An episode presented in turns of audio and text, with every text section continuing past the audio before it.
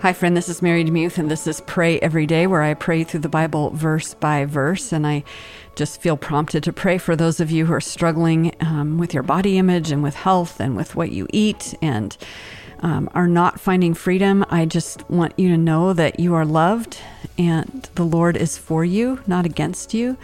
And no matter how you struggle in whether it's this way or maybe there's some who are addicted to a substance or um, some that are trying to shake a porn addiction.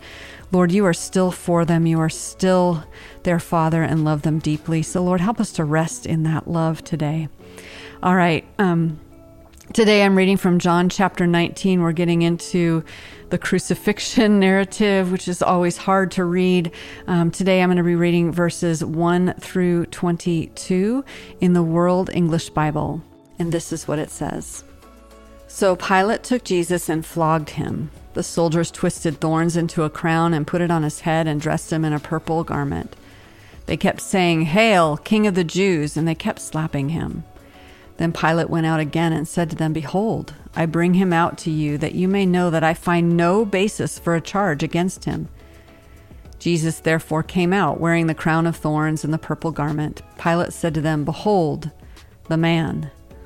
When therefore the chief priests and the officers saw him, they shouted, Crucify, crucify.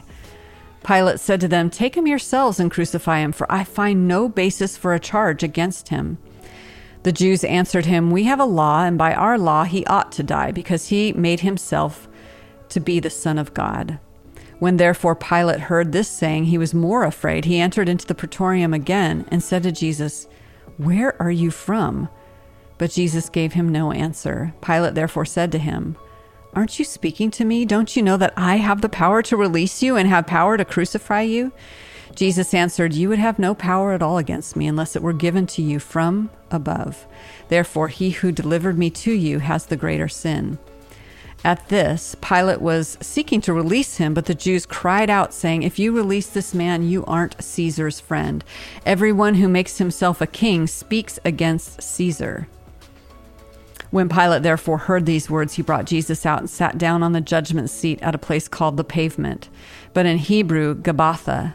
Now it was the preparation day of the Passover at about the sixth hour. He said to the Jews, Behold, your king. They cried out, Away with him, away with him, crucify him.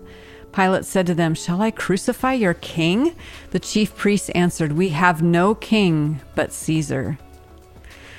So then he delivered him to them to be crucified. So they took Jesus and led him away. He went out bearing his cross to the place called the place of the skull, which in Hebrew is called Golgotha, where they crucified him.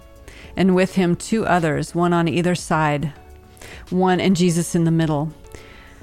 Pilate wrote a title also and put it on the cross. There was written, Jesus of Nazareth, the King of the Jews. Therefore, many of the Jews read this title, for the place where Jesus was crucified was near the city, and it was written in Hebrew, in Latin, and in Greek. The chief priests of the Jews therefore said to Pilate, Don't write the king of the Jews, but that he said, I am the king of the Jews. Pilate answered, What I have written, I have written. Mind if I pray for you?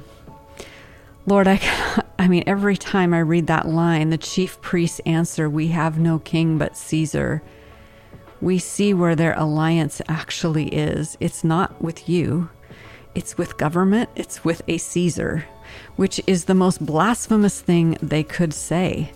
Um, they were supposed to be governed by you. They were you were supposed to be their king. The kingdom of God uh, existed.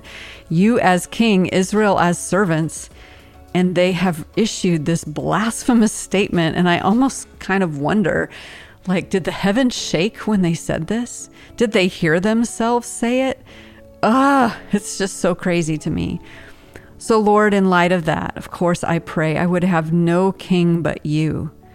You are the King of kings, the Lord of lords, the Master of masters the one who lived and died and resurrected and loved and taught us how to love, who gave the Sermon on the Mount and fed the 5,000 and healed the blind man born blind. And you have done all of these things, the one who had the conversation with the woman at the well and dignified her. You are that one. You are our King. Forgive us for chasing little kings in our lives or thinking something else is going to bring freedom and grace and power because only it only comes from you. Lord, thank you for dying for us, we pray. In Jesus' name, amen. Thanks so much for listening to Pray Every Day. I just pray that as we're reading about the crucifixion, that you would be struck with how much Jesus loves you.